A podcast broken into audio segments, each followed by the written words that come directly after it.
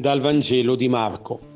In quel tempo Gesù, entrato di sabato nella sinagoga a Cafarnao, insegnava, ed erano stupiti del suo insegnamento. Egli infatti insegnava loro come uno che ha autorità e non come gli scribi. Ed ecco, nella loro sinagoga vi era un uomo posseduto da uno spirito impuro, e cominciò a gridare dicendo: «Che vuoi da noi, Gesù Nazareno? Sei venuto a rovinarci? Io so chi tu sei, il Santo di Dio». E Gesù gli ordinò severamente: «Taci, esci da lui». E lo spirito impuro, straziandolo e gridando forte, uscì da lui. Tutti furono presi da timore, tanto che si chiedevano a vicenda: «Che è mai questo? Un insegnamento nuovo, dato con autorità, comanda persino agli spiriti impuri e gli obbediscono». La sua fama si diffuse subito dovunque, in tutta la regione della Galilea.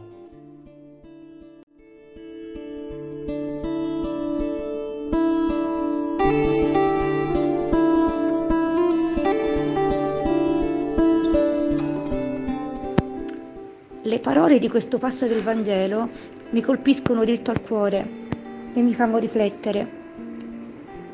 Quanto sono lontane le vie e i pensieri di Dio dai nostri ragionamenti contorti, fumosi e complicati.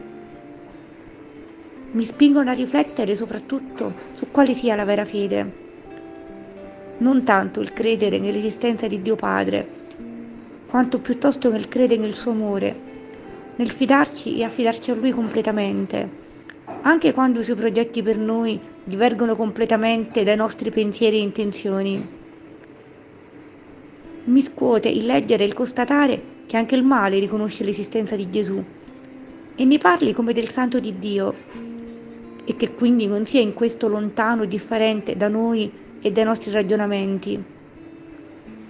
Quante volte io per prima, nei momenti di sfiducia e di prova, sono pronta a scagliarmi contro Dio Padre, chiedendogli conto di quello che mi sta accadendo, su perché non ascolti le mie preghiere e faccia come da me richiesto. Proprio come se Dio non sapesse ciò che è buono e giusto per me e per la mia vita. Dobbiamo però sempre sforzarci di ricordare che Dio è amore, vede molto più lontano di noi e soprattutto mai ci abbandonerà o negherà il sostegno. Come diceva la serva di Dio Chiara Corbella, quello che Dio vuole per noi è molto più bello di quello che noi stessi potremmo immaginare. Spirito Santo, riscalda il mio cuore con il tuo fuoco santo. Concedimi la grazia di sentirmi amato, importante e speciale agli occhi di Dio.